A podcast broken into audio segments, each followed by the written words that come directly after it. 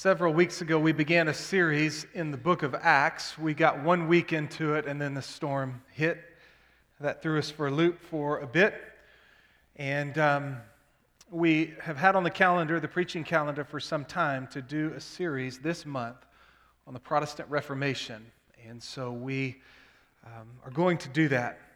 For these next five Sundays, take a look at the five solas of the Reformation sola scriptura, sola fide, sola gratia, sola Christus, sola Deo gloria.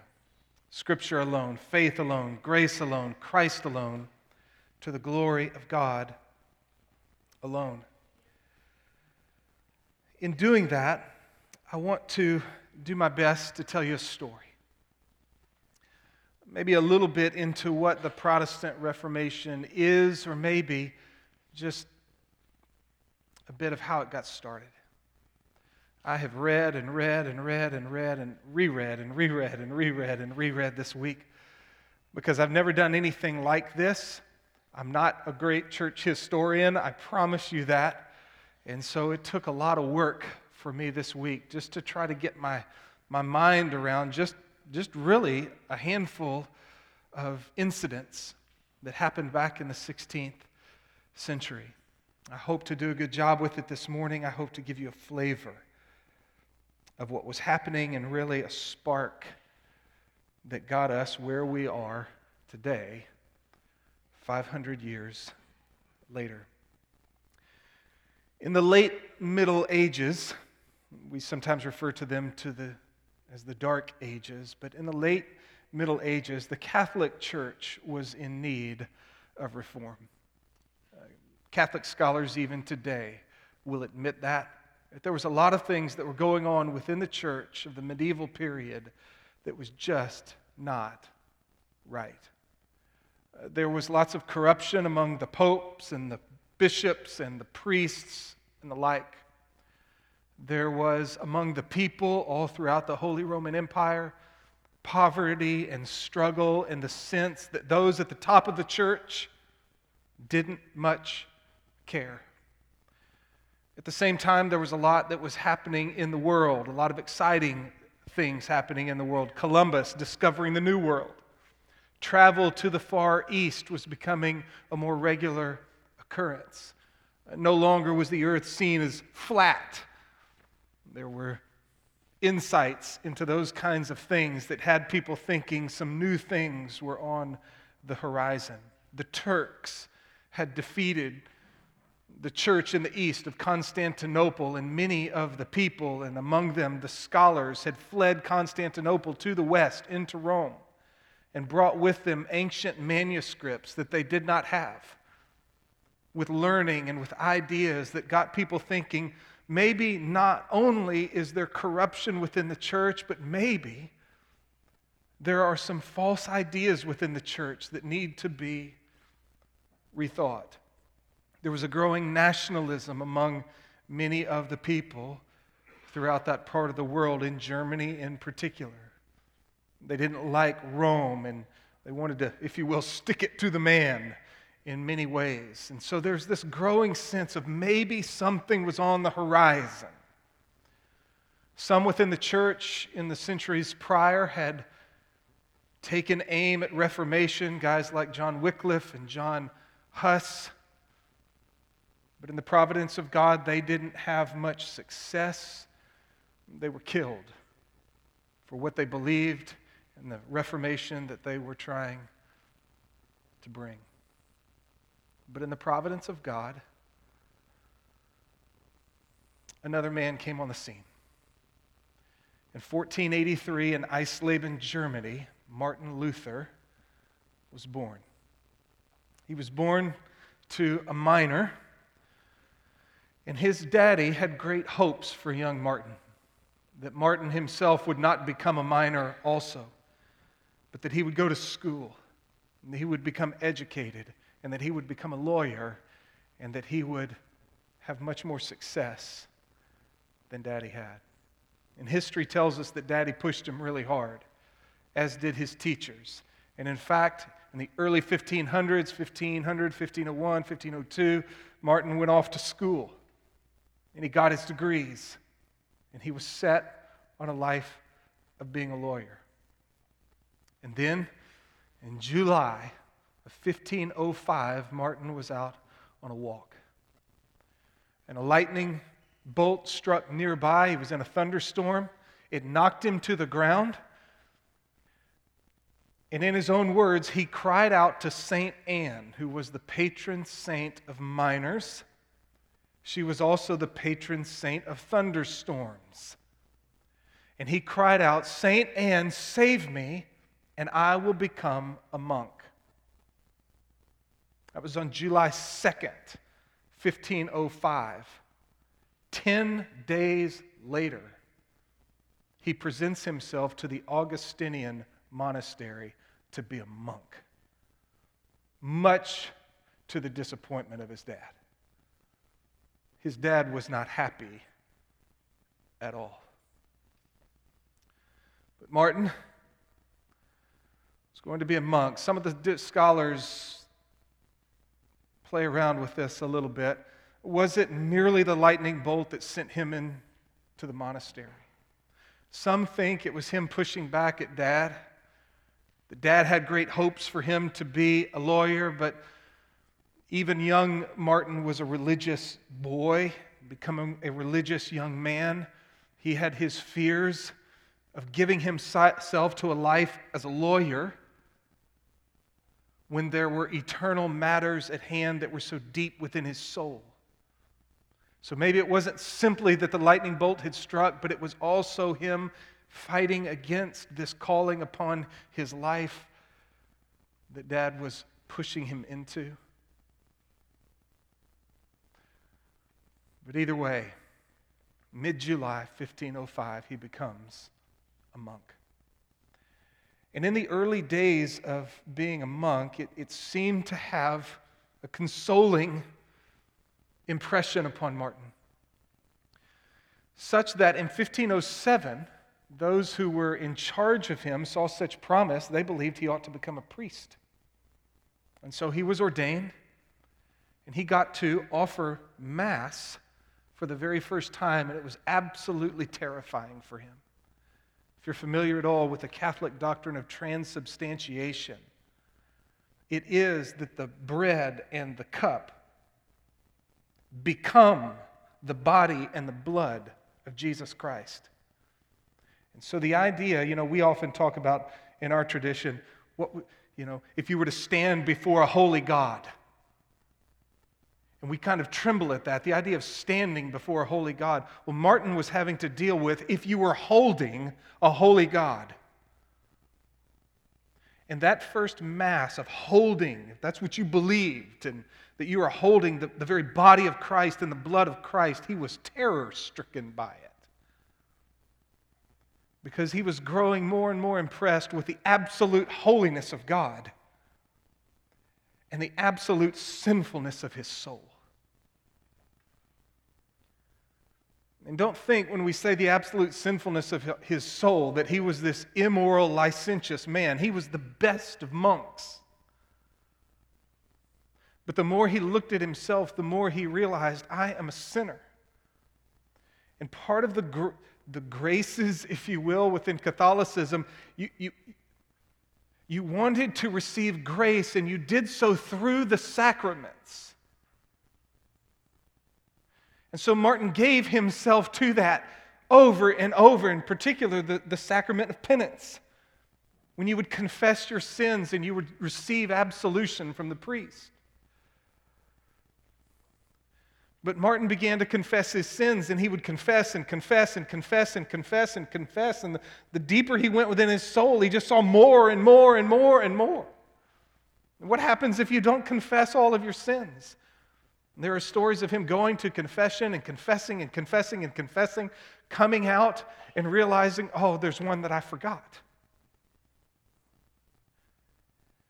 He was having a very, very hard time of it. One of those who was over him within the monastery instructed him to begin to read the mystics. They had come onto the scene in the 1400s, I believe it was, and these were a bit of reformers within the Catholic Church, as well who were writing about and encouraging the experience of the love of God. And so Luther did this not because he was rejecting the church's authority. He, he was doing it because the, the one in authority over him had told him to. And so he began to read the mystics and try to experience the love of God. And while it maybe initially had some sway upon him, at the end of the day, it was empty for him. Because the only vision he had in his mind of God was that of holiness and justice, much like he had seen in his father and in his teachers. And if you don't measure up, the hammer. And so it's famous in Luther's life the idea of being called upon to love God. Love God, I hate him. It's 1510. He was given an opportunity to travel to Rome, a journey to the, to the place, to the spot, much like a pilgrimage. And he went with great hopes of what he might see and what he might experience, but the reality of his journey, it didn't get him anywhere. The corruption that he saw, the anguish of soul that he experienced, there was no hope for him to be found there. He came back to the monastery, and not long later, those who were in charge of him, encouraged him, Why don't you become a professor at a fairly new college in Wittenberg, Germany? And so he did. He went and he studied and he got his theology degree. And in 1513, at the church or at the um, University of Wittenberg, he began to teach the scriptures to do exposition of the book of Psalms. Once he finished the book of Psalms, he went into the book of Romans. In 1515, Martin Luther begins not only studying the book of Romans, but teaching it to his students. And this is where we believe the light really began to shine within his soul he stumbled upon, or in his studies, he came to Romans chapter 1, verses 16 and 17. For the Apostle Paul said, For I am not ashamed of the gospel, for it is the power of God for salvation to anyone who believes, to the Jew first, and also to the Greek. For in it, in the gospel, the righteousness of God is revealed from faith to faith. As it is written, the righteous man shall live by faith. And Luther pondered upon verse 17 in particular for quite some time. Because for him, the righteousness of God was that which he was most, most fearful of. God is absolutely righteous. I'm a sinner. And in the gospel, the righteousness of God is revealed. But at the same time, the verse says, the righteous shall live by faith. Upon pondering it, and pondering it, he came to the insight that this righteousness of God, which is revealed in the gospel, is not the judging righteousness of God. It is the gift of righteousness earned by Jesus Christ's holy life that is given imputed to a person who puts their faith in Jesus.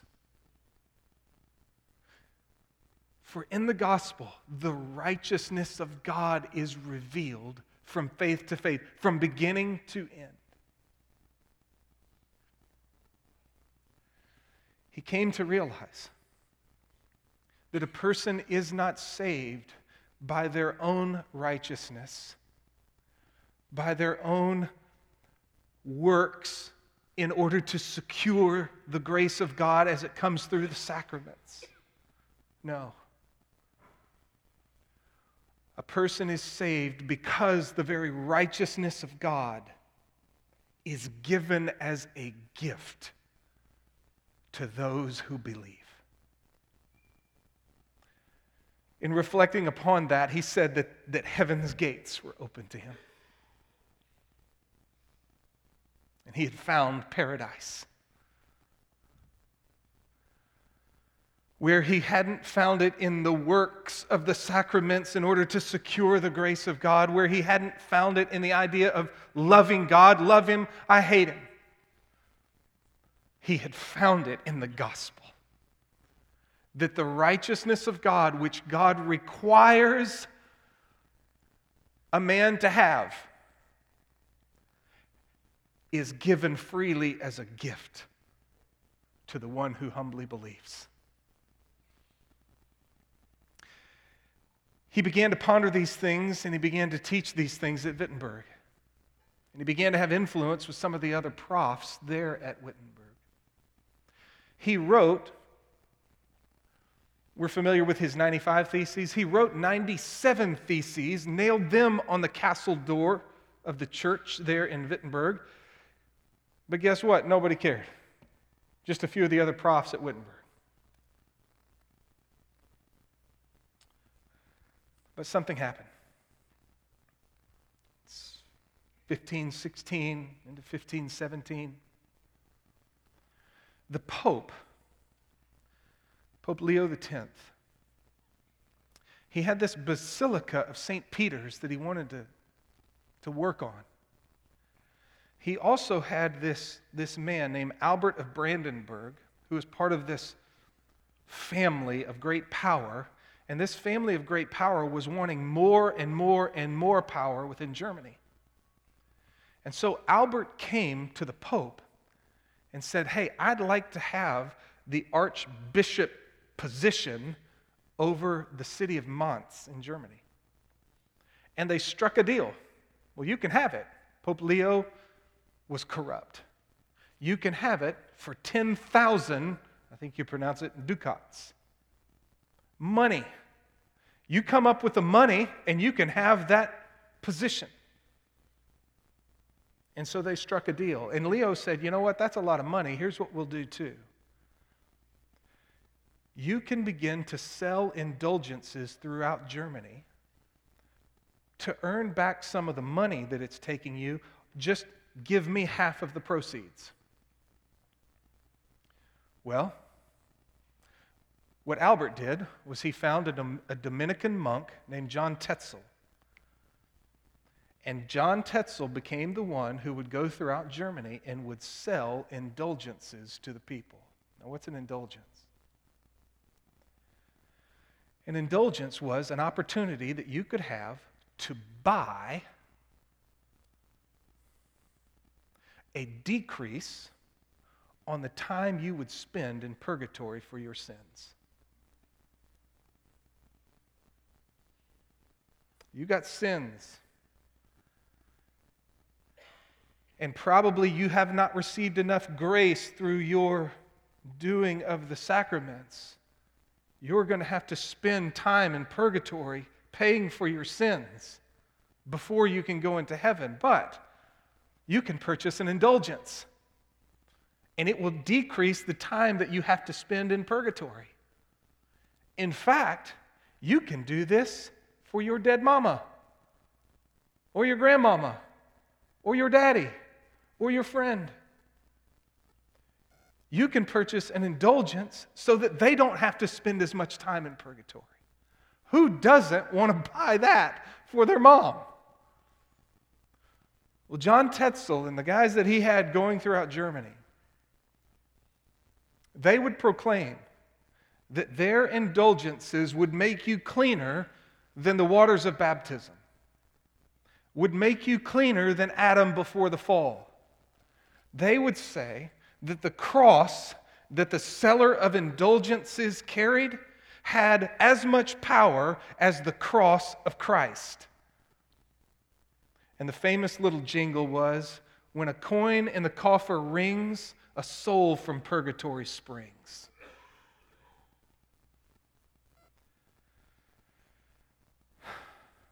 Well, there were learned men and women in Germany who did not like this. But they saw it just as more corruption within the church. And there were the people of Germany who did not like it at all. It was just another case of being taxed by the church out of Rome in order to pay for their luxury. But what do you do? Well, Martin Luther did something. He drew up this time 95 theses against this idea of indulgences. And he posted them on the castle doors there in Wittenberg. I think it's Castle Church doors of Wittenberg. He expected to get much the same response that he did with his 97 other theses, which was not much. But God was up to something. Because this time, it caught fire. At Dallas Seminary, whenever we would study in church history, and when we came to this particular point, Dr. Hannah, John Hannah, would tell us, he'd say, Now listen, don't think this all started, if you will, with Luther. There had been others before him who were spitting into the wind. You spit into the wind, what happens? It just blows back on you, right? Wycliffe and Huss and others. Luther was just spitting into the wind, much like the others had. The only difference is the wind changed.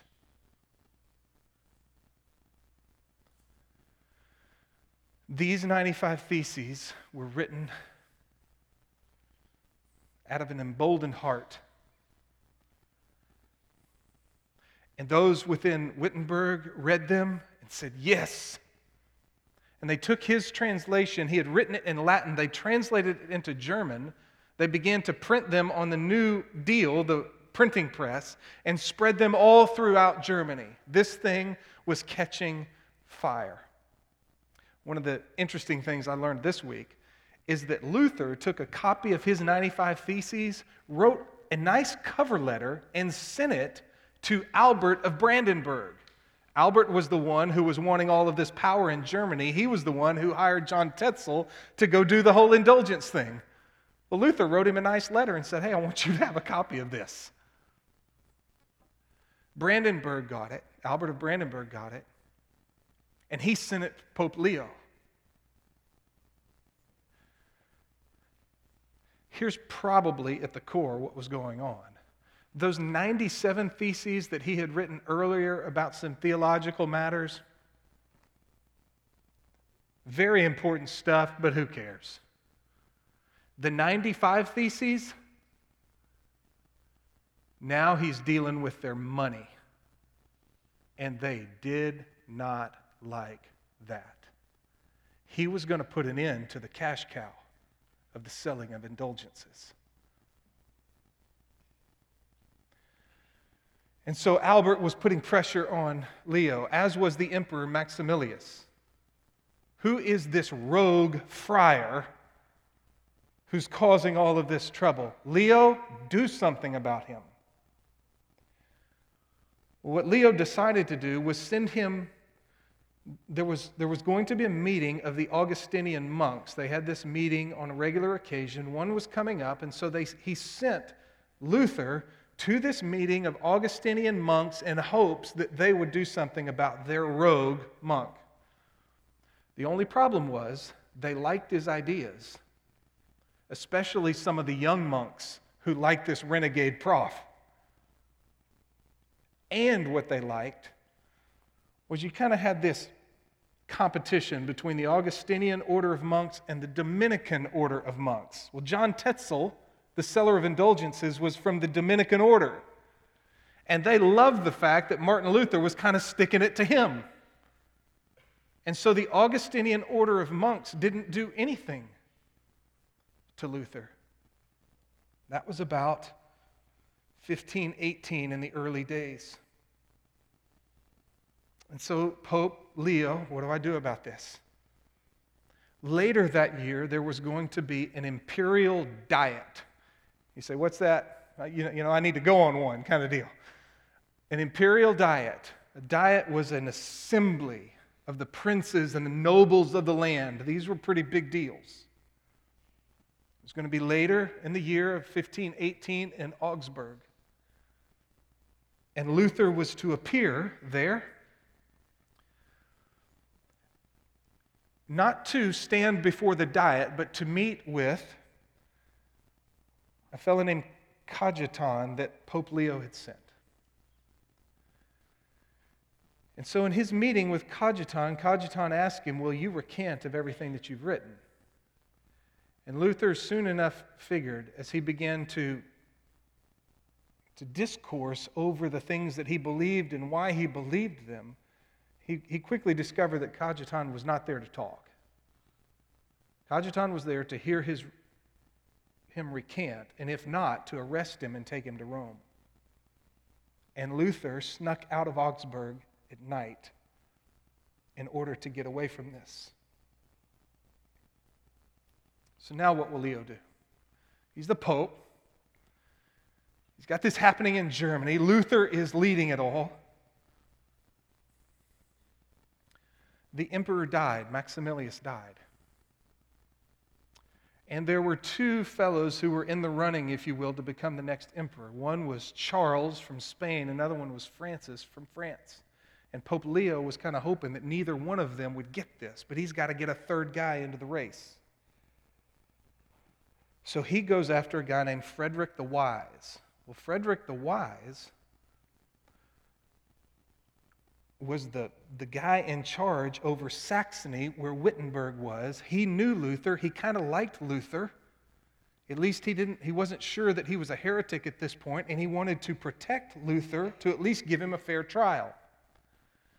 And so as Leo seeks to court Frederick the Wise, he sends a fellow, what was his name? His name was Miltitz. I want you to go, Miltitz, and I want you to talk to Frederick the Wise. And he took him a golden rose as a gift from the Pope.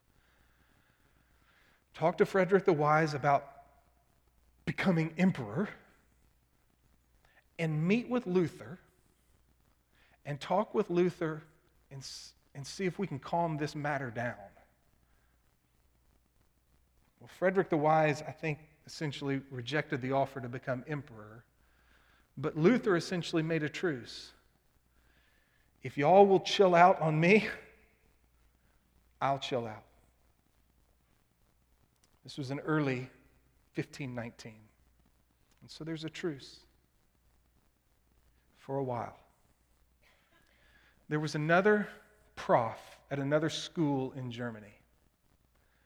And he did not like Martin Luther and his teachings. His name was John Eck. But he knew that there had been this truce, and we weren't really to go after Luther anymore. And so, what John Eck did was he went after another prof at Wittenberg who had come to believe all that Luther believed. Karlstadt was his name. And so Eck challenged Karlstadt to a debate. But it became clear that what they were going to debate over was all of Luther's ideas. And Luther said, You're not debating him, Karlstadt. I will debate him. So this happened in 1519 in Leipzig. And it happened over days. John Eck and Martin Luther back and forth, back and forth, back and forth.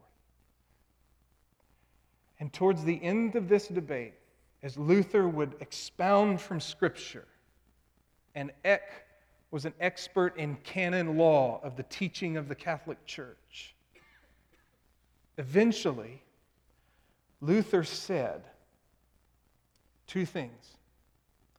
That the Council of Constance, that had happened a generation earlier, that had condemned and killed John Huss, had erred So Martin Luther just said that the popes, the pope and the council that put John Huss to death erred in doing so. And he said that a Christian with support of Scripture has more authority than Pope and Council together. And John Eck heard that and said, There it is. So you agree with Huss.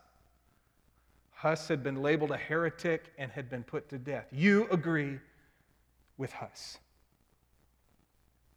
Luther was now in a tough spot. What would come of this?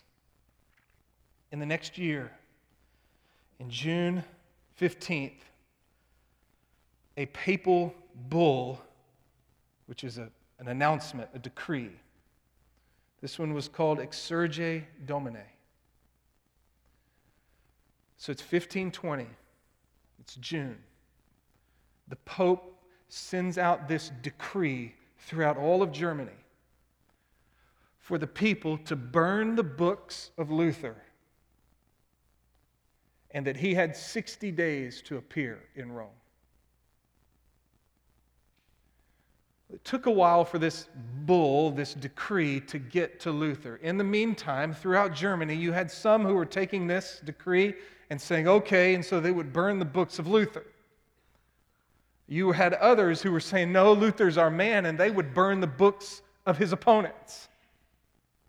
He received the decree himself in October of 1520, and he let the clock go 60 days to December of 1520.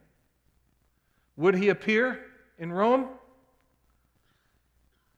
You burn my books, I burn your decree. And so, there at the, at the college in Wittenberg, he burned the papal bull. Think about this, y'all. The Pope has power, and he burns the papal bull. Now, what will Leo do?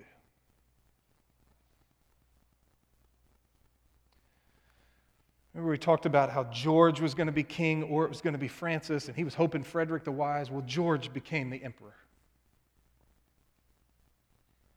So Leo begins discussions with George, the emperor, about Luther. What will we do with him? And so the emperor calls Luther to account and to come to the Diet of Worms. Again, the Diet is an assembly of the princes and the nobles, the important folk. And Worms is a city in Germany. This diet began in the early part of the year in 1521. It wasn't until April when Luther would appear before it. He arrived on April 16th of 1521. He stood before them first on April 17th of 1521. And here he is before all of these princes, the, the emperor, George V. And the man who was in charge showed him a bunch of books that he had written and said, Are these your books? Did you write them? Luther looked at them and said, Yes, I did. Will you recant all that is in them. Luther's got a decision to make.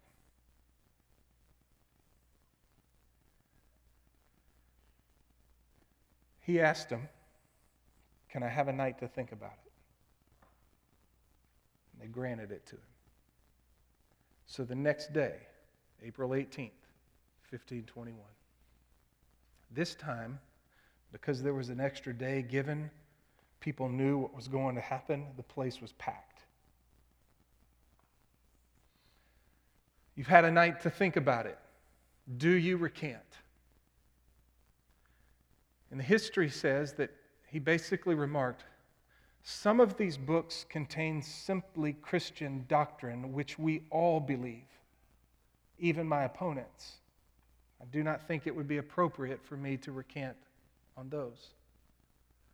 Others of them are written about the injustice done to the German people. That's not what this diet is about. And I think it would be an even greater injustice if I were to recant what is written in those. Some of them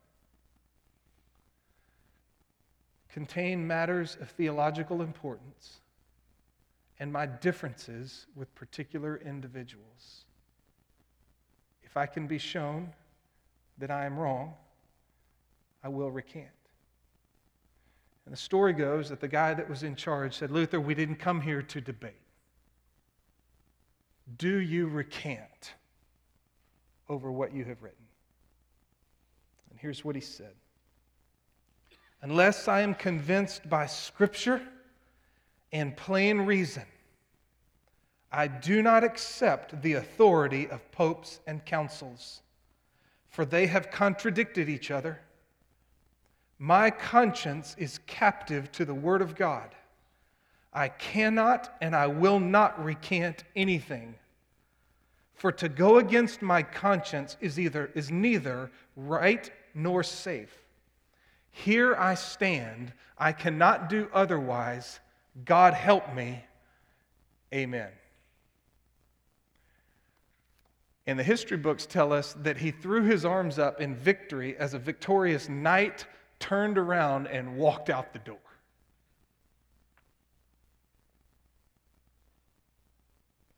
He's burned a papal bull, and he has refused now to recant before the emperor of the Holy Roman Empire and turned around with his hands in the air as in victory.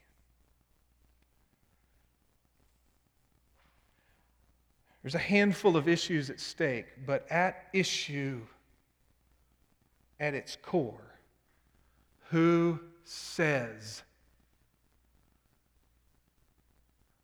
By what authority? This is one of the major, if not the major, issue of the Protestant Reformation. 500 years ago this month. In particular, October 31st, 1517 is the day that he nailed the 95 Theses to the door. But at its core, one of the main issues is who says, where does authority lie? And before that time, and as I understand it even to this day, within Roman Catholicism, authority lies with sacred scripture, sacred tradition, as it is interpreted by the Pope and the magisterium. Notice, I did not say sacred scripture, sacred tradition as interpreted by the Pope and the magisterium, the official teaching office of the church. No. Sacred scripture, sacred tradition, and the interpretation of the Pope and the magisterium. These have equal authority. And ever since Wycliffe and Huss and Luther. Protestants have said, oh no. Scripture. Sola Scriptura. Scripture alone is the final authority. Now, we may read the Westminster Catechism, written by the Westminster Divines of the 1600s, an incredible document, incredible document about God and His Word and Christ and salvation and the church and the like. We may read the Baptist Confession of Faith and nod our head and say, What a great document. We have our own traditions to which we return time and time again. But as Protestants, we always say that these are not Scripture. Sola Scriptura. These are not our final authority. The final authority is the Word of God. It's time to go. Let me just read to you his words again and encourage you and me as we leave here today to reaffirm what a gift the Word of God is to reaffirm, to reaffirm not just our willingness, should we ever be called before a papal, you know, an imperial diet, that we're going to stand on the Word of God. I hope you will, and I hope I would. But every day, this is the final authority for what I'm to believe about God and about myself, about Christ and salvation, about the church and about a call to holiness and about heaven and hell. This is the final word for how I'm to treat my wife, how I'm to relate to you, how I'm to handle my money, biblical sexuality. This is the final word. Sola scriptura. Let us with Luther affirm, and with Calvin, and with Zwingli, and Knox, and all of these reformers. Let us affirm sola scriptura. And by God's grace, let it show up every day in our submission to the Word of God. Unless I am convinced by Scripture and plain reason, I do not accept the authority of popes and councils, for they have contradicted each other. My conscience is captive to the Word of God. I cannot and I will not recant anything, for to go against conscience is neither right nor safe. Here I stand. I cannot do otherwise. God help me. Amen. Let's pray.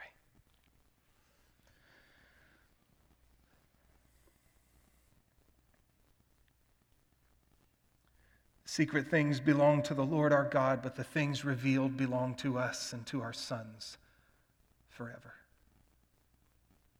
Deuteronomy 29 29. This book of the law shall not depart from your mouth, but you shall meditate on it day and night, so that you may be careful to do according to all that is written in it. Then shall your way be prosperous, and then you will have success. Joshua 1 8. How blessed is the man who does not walk in the counsel of the wicked, nor stand in the path of sinners, nor sit in the seat of scoffers, but his delight is in the law of the Lord, and in his law he meditates day and night. He will be like a tree firmly planted by streams of water, which yields its fruit in its season. Its leaf does not wither. Whatever he does, he prospers. Psalm 1. Thy word is a lamp unto my feet and a light to my path. Psalm 119.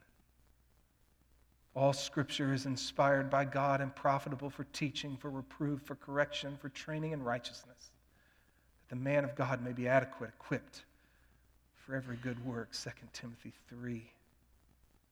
Long for the pure milk of the word, so that by it you may grow in respect to salvation. 1 Peter 2. Oh God thank you for your word. Its truthfulness, its authority. And might we stand strong as Wycliffe and Huss and Luther and others did.